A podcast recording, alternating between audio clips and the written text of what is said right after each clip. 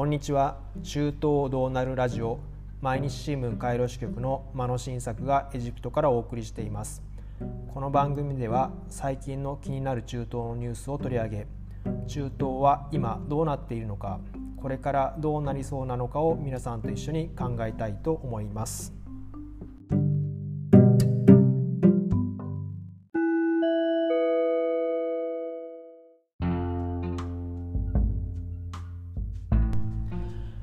えー、今回の気になるニュースは2つ。いずれもエジプトからです。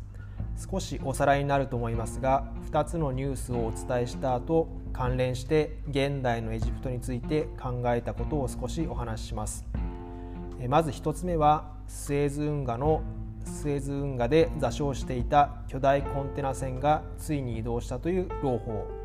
もう一つは古代エジプトのファラオたちのミイラ。22体がカイロ中心部から郊外の博物館へお引越したという話題です。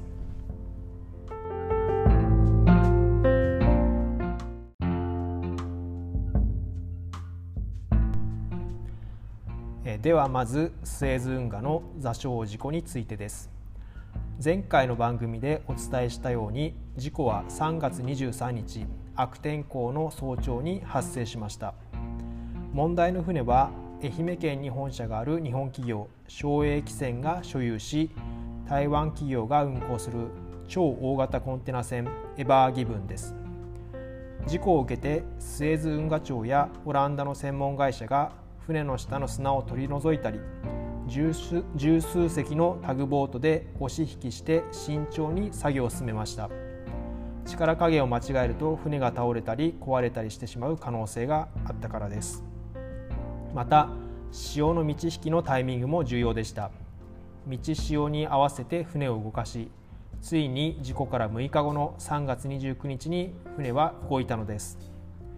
このエバーギブンが運河を完全に塞いでいたため400隻以上の船が周りで立ち往生していました。こういった船も順番に運河を通過していき4月3日には渋滞は解消しました。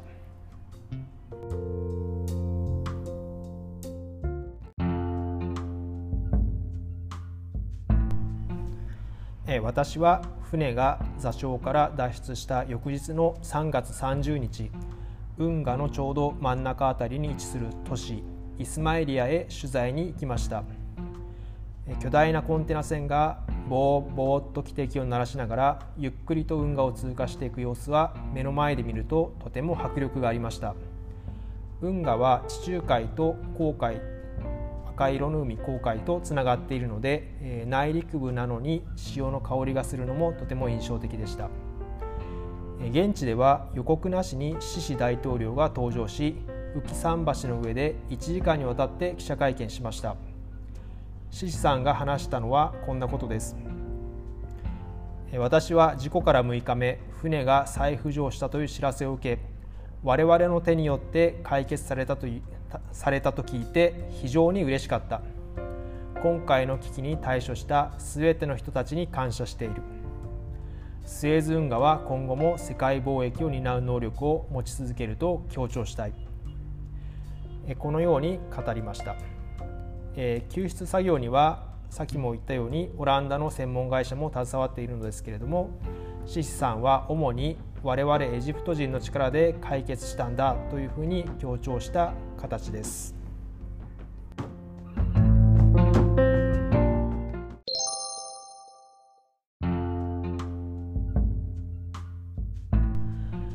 はい、さて続いて2つ目のニュースは4月3日夜に華々しく行われたミイラのお引越しです。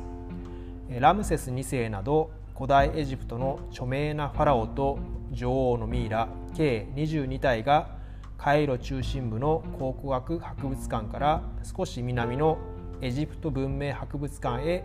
移されたのです。これはエジプトにおける博物館の再編計画の一環で前例のないミイラの大量移動となりました。それも単なる移動ではなくて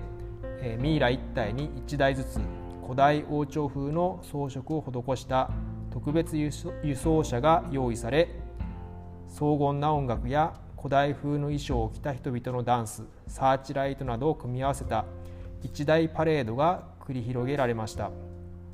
新型コロナウイルスの影響で落ち込んでいる観光の起爆剤とする狙いも感じられました。この車列はナイル川沿いの道を南下して5キロ南東の文明博物館でシシ大統領によって出迎えられたのです。ちなみにこの日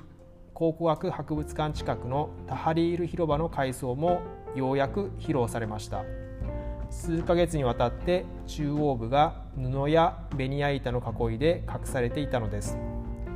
このタハリールは10年前アラブの春の際にはデモの中心地となった広場です。けれども今回デモの記憶を塗り消すようにきれいに整備されてしまいました。円形広場の中央には古代エジプトの石の柱オベリスクが建てられ周りには羊の頭を持った小型のスフィンクスが置かれました。すべて本物の遺物です。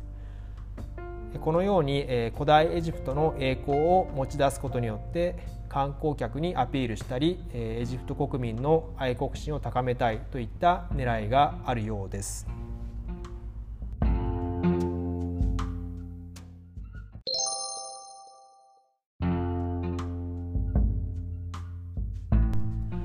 はい、えー、実はここからが本題です今お伝えしたスエズ運河の再開とミイラのパレード国家の威信をかけたこの2つのイベントにおいて主役級の登場人物がいました。それはエジプトのシシ大統領です。そして重要な脇役はエジプト軍です。戦略的に重要なスエズ運河はエジプト海軍の強い影響下にあり運河庁の幹部はほとんど軍出身者のようです。またミイラのパレードでも特別輸送車は軍のトラックを改造したものでまたミイラに敬意を表してでしょう。大砲も打ち鳴らされました。軍の存在感がさりげなく感じられるのです。さてミイラのパレードのクライマックスでは文明博物館の中から玄関へと歩いて進むシシ大統領の様子が中継されました。まさに主役級の扱いです。私はふとモスクワ特派員だった当時に毎年見ていたロシアの軍事パレードを思い出しました。こちらもパレードを見守るプーチン大統領が主役級と言えます。こうしたロシアと共通する権威主義的な政権の在り方や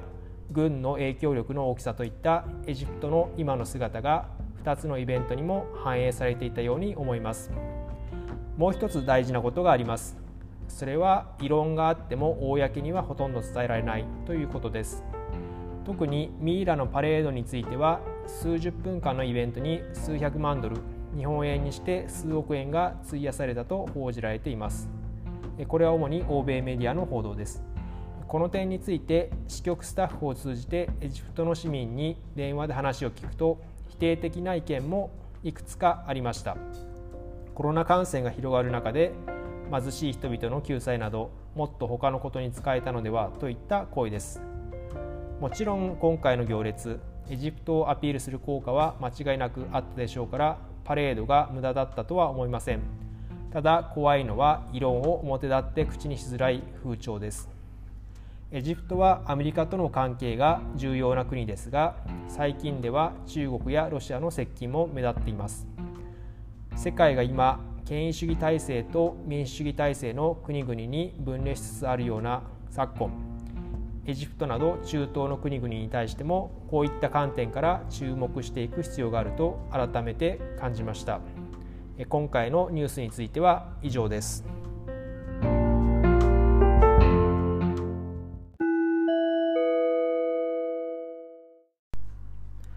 はい、えー、それでは最後に最近のエジプトについて少しお話します、えー、まずはこちらをお聞きください。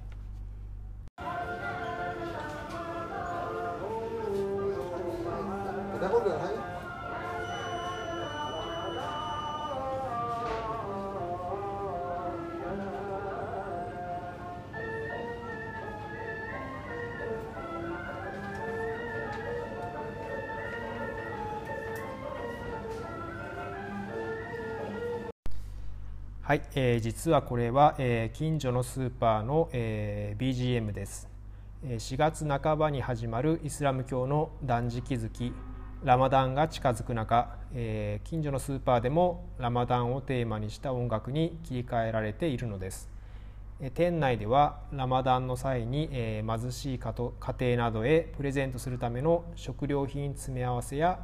えー、断食明けの夜に食べるためのお菓子などが華々しく並べられています。私にとってはエジプトで迎える初めてのラマダンです、えー、どんな様子なのかいろいろ観察できればと思います、